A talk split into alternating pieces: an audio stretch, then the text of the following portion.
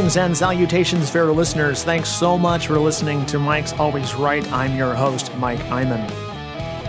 What can you do that other people just can't do? Or to put it another way, what's easy for you and hard for most people? Finding your unfair advantage in a crowded market. How do you stand out when everyone and their uncle has a book they're trying to sell? The more I learn about business, the more I see that this is how you find the biggest and best opportunities. Writing books is hard work, and so is publishing and selling them. And part of the reason it's so dang hard is that the internet has democratized the process of writing and publishing a book.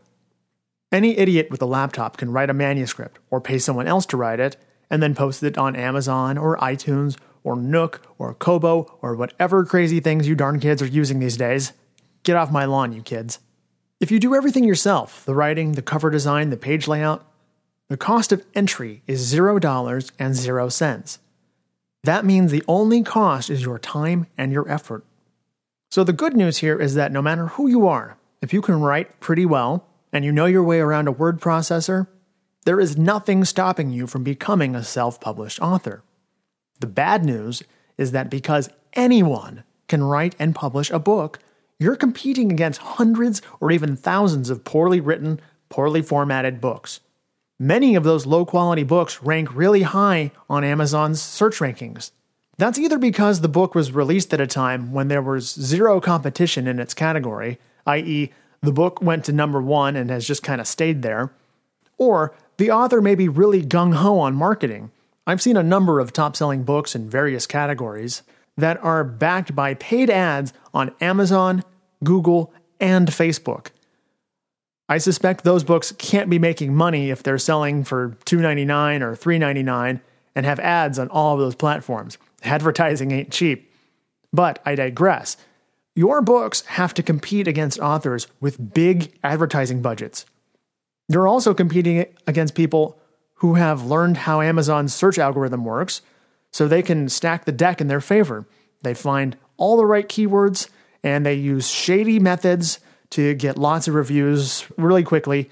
And the book is just good enough that people who buy the book aren't inclined to demand a refund. I believe Amazon is going to get keen to these crappy books eventually, and I've heard recently that Amazon began deleting book reviews acquired through so called review swapping. Basically, I'll review your book if you review mine. So, what, what does all of this mean? It means the scammers, as I like to call them, are getting pushed out of the market. It means the days of a Kindle entrepreneur who hires a ghostwriter to crank out a mediocre book for 500 bucks, those days are numbered. Amazon wants the best books to be at the top of the search results. Whatever your market is, whether you're writing fiction, nonfiction, self help, diet books, it doesn't matter. You need to figure out what you can do better than anyone else and go do that thing. Because the marketing tactics currently used by authors to trick people into buying poorly written and poorly formatted books, those tactics are going to fail in the long haul. It's taken me two years to see this. I've self published three books, and ironically, my best performing book is the one about how to create a scripted podcast, such as the one you're listening to right now. At this point, I'm selling more copies of that book each month than I sold the month before that. My competition in that market includes lots of books that look like they were copy and pasted from the author's blog or from other articles that are available for free if you just do a quick Google search. I'm a writer, first and foremost, so the quality of writing in my books is better than most of my competition, and I know that. When I released my first book, the one on podcasting, the quality of writing was about all it had going for it. The Kindle version had tons of formatting issues, and as I learn new things, I've been going back and fixing a lot of those problems. Unless you're a whiz at design and typography, so much so that you got everything right on your first try, you should probably make it a point to go back and polish your projects from time to time. A few months ago, I took some time and figured out how to design and publish a paperback. Now, that required a lot of the same kind of revisions, now that I know how to make a more professional looking paperback, those books are probably due for a tune up. I spent a lot of time reading about graphic design and typography.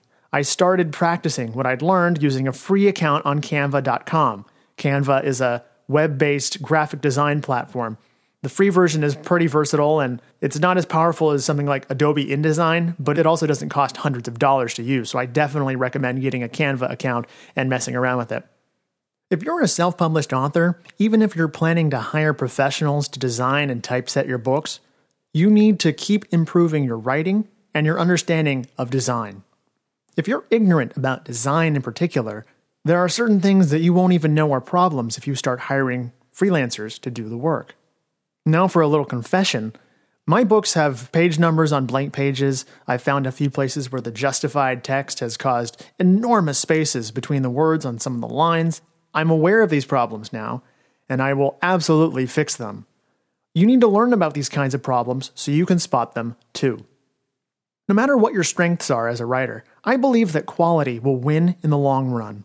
That's not to say that you have to get everything right before you can publish your book. It will never be perfect, but you need to make sure version 2.0 is better, and there needs to be a version 2.0. I recently began looking into creating audio versions of two of my books, and I definitely recommend that you do the same. The skill set that's required, or the cost if you're not able to do the work yourself, is much greater than if you need to produce an ebook or a paperback. Yes, there are some really shoddy audiobooks that sound like they were recorded on somebody's iPhone. I've yet to come across any examples of these where these types of books are actually like selling and people are buying them and, and being satisfied. If you want to create an audiobook that's actually good, you need a few things that you just can't fake. First, you need to have a decent voice. It doesn't have to be as good as James Earl Jones or Morgan Freeman, but it needs to be articulate and at least somewhat pleasant.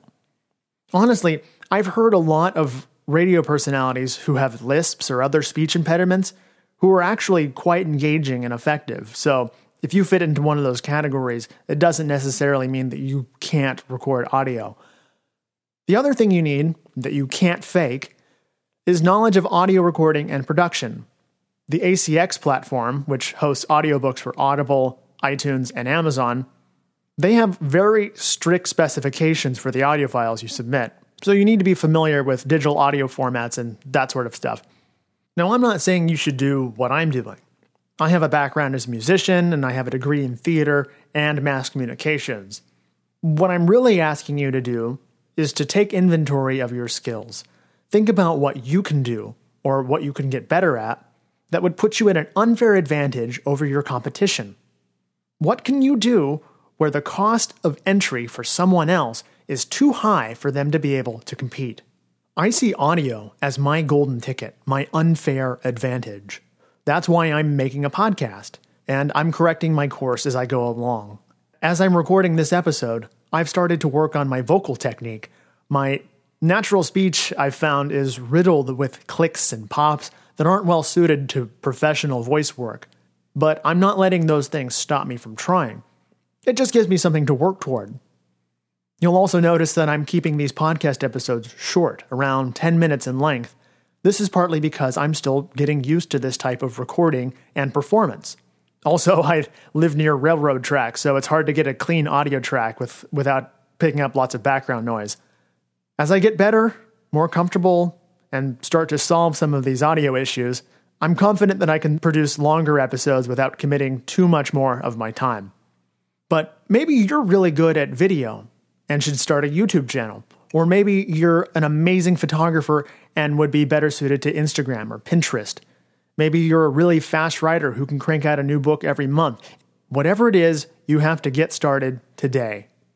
Start putting yourself out in the world and hone your craft as you go along. This brings us to the end of episode four of Mike's Always Right. Until next time, thanks for listening. Remember to hit that subscribe button and leave a review in iTunes. You can find me on Instagram at Mike Iman and online at www.mikeiman.com. That's all for right now, and remember, Mike's always right.